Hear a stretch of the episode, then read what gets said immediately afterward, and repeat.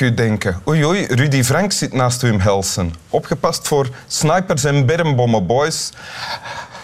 Het is inderdaad niet altijd vanzelfsprekend uh, het werk dat wij moeten doen, maar iemand moet het doen. Hè? En bovendien is Boris hier ook, een waakhond. Dus we zitten uh, redelijk veilig, denk ik. Welkom, Rudy Franks, in Hi. Winteruur. Hi. Een hond? Heb je daar al eens aan gedacht? Om een Uh, hond mee te nemen? Mee te nemen? Nee, nee. Nogthans, je hebt honden die, die explosieven opsporen en zo. Maar Ja? ik heb eigenlijk schrik van honden. Ah, oké. Oei. een, een van mijn angsten. Ah, goed. Ben je nu dan banger dan... Nee, dan... nee. nee, Ah, hij nee. Ziet er, eh, of, of zij ziet er toch wel... Ja, pas op, schijn bedriegt. Eh, je hebt een tekst meegebracht. Wil je die voorlezen? Ja, graag. Het komt eh, uit het gezicht van de oorlog Ja. van Martha Gellhorn. En Martha Gellhorn was een oer oorlogs... Ja, de oermoeder van de oorlogscorrespondente, schrijfster. Vorige eeuw, ze heeft dat zo'n 40 jaar gedaan. Dus way to go. Nog Maar de Spaanse burgeroorlog en zo Vanaf de Spaanse burgeroorlog tot, ja, tot de Tweede Wereldoorlog, Korea, Vietnam, Oké, heel de zwik. iemand- En vooral, ze zal misschien bekend blijven omdat ze ooit, het is jammer dat het daarvoor is, ehm, ik denk de derde vrouw van Hemingway geweest is of zo. Ah, Een tijd lang hebben ze elkaar... oké. Maar ze was dus ook Ja, oorlogscorrespondent. absoluut. Iemand die wist waarover ze sprak dan ook. Ja, ja, ja, ze is, ze is overal geweest en ze heeft, tja, bon, ik zal...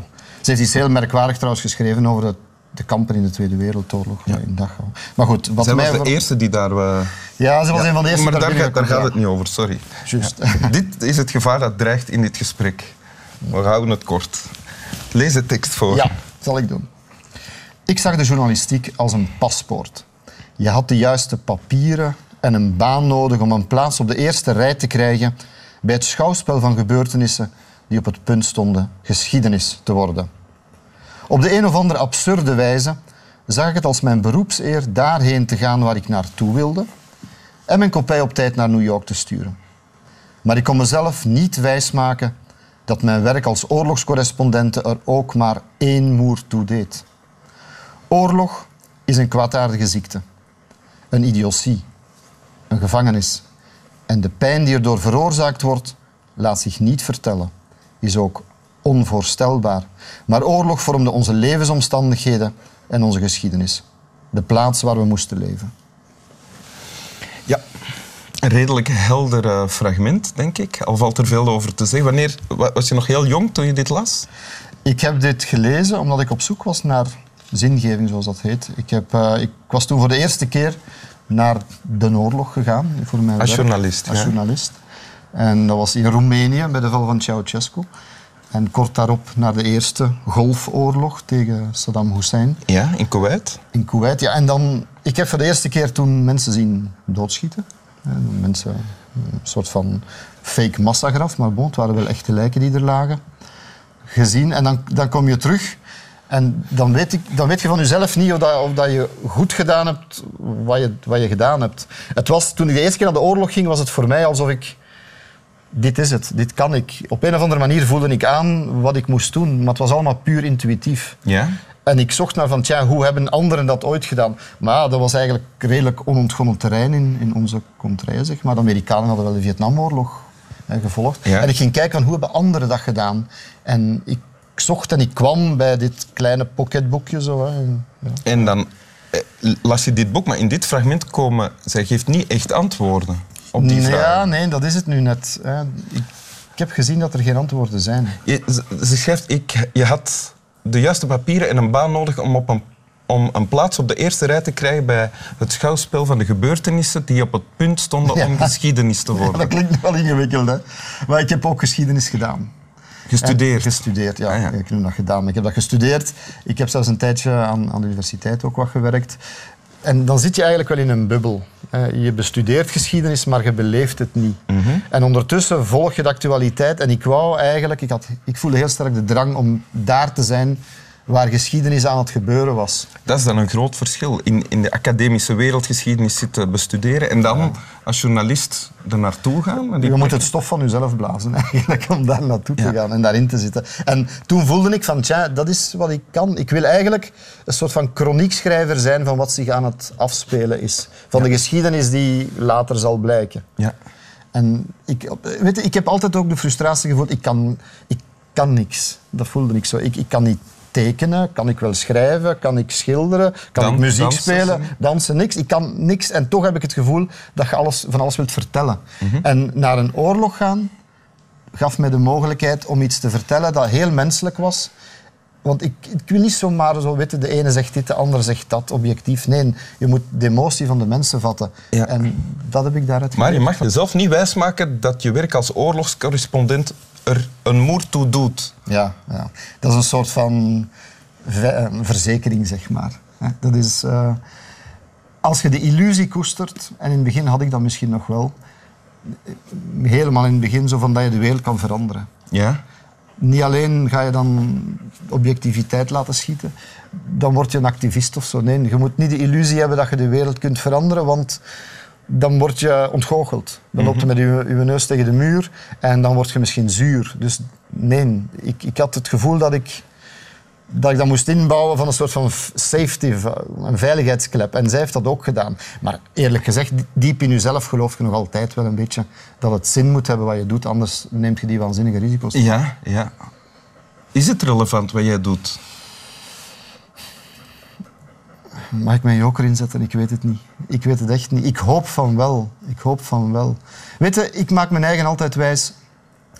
Ik blijf die doen zolang ik denk van dat het zin heeft om mensen een beeld te schetsen dat ze anders niet hebben. Ja. En ik denk daarbij dan zo een, andere uitspraak van... Si tous les dégoûtés s'en vont, il n'y a que les dégoûtants qui restent.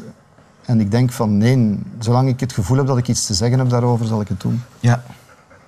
Oké.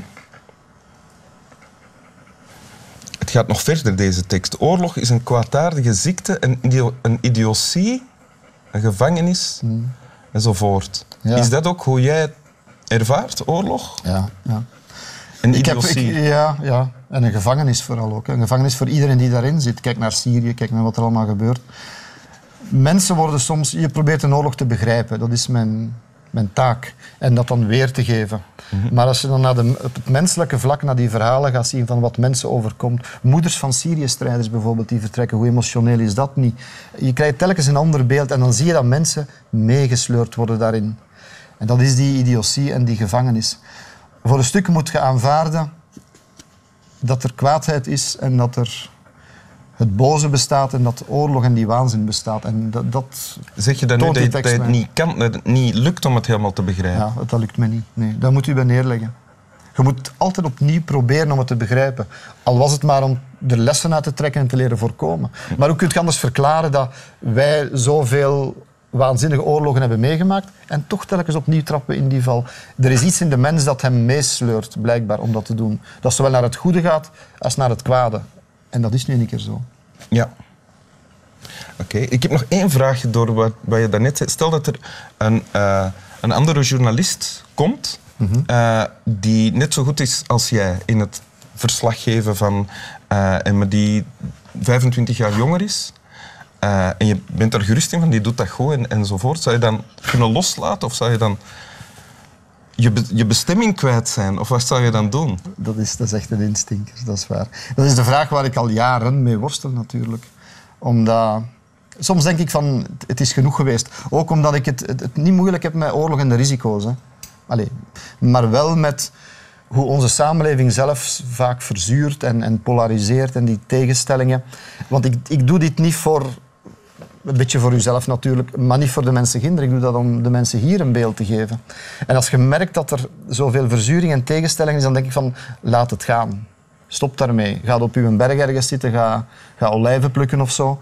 En dan zal ik misschien ook gelukkig zijn. Maar dan, dan denk ik van, zou ik dat kunnen loslaten? En ik, het antwoord is voorlopig nee. Oké, blijf dan nog maar wat verder doen. Je hebt mijn zegen en die van Boris ook. Ja, hij is heel kalm geworden. Ja, wil je nog een keer de tekst voorlezen? Graag, graag. Ik zag de journalistiek als een paspoort. Je had de juiste papieren en een baan nodig om een plaats op de eerste rij te krijgen bij het schouwspel van gebeurtenissen die op het punt stonden geschiedenis te worden. Op de een of andere absurde wijze zag ik het als mijn beroepseer daarheen te gaan waar ik naartoe wilde en mijn kopij op tijd naar New York te sturen. Maar ik kon mezelf niet wijsmaken dat mijn werk als oorlogscorrespondent er ook maar één moer toe deed. Oorlog is een kwaadaardige ziekte, een idiotie, een gevangenis En de pijn die erdoor veroorzaakt wordt, laat zich niet vertellen. Is ook onvoorstelbaar. Maar oorlog vormde onze levensomstandigheden en onze geschiedenis. De plaats waar we moesten leven. Voilà. Dank u wel. Slaap wel.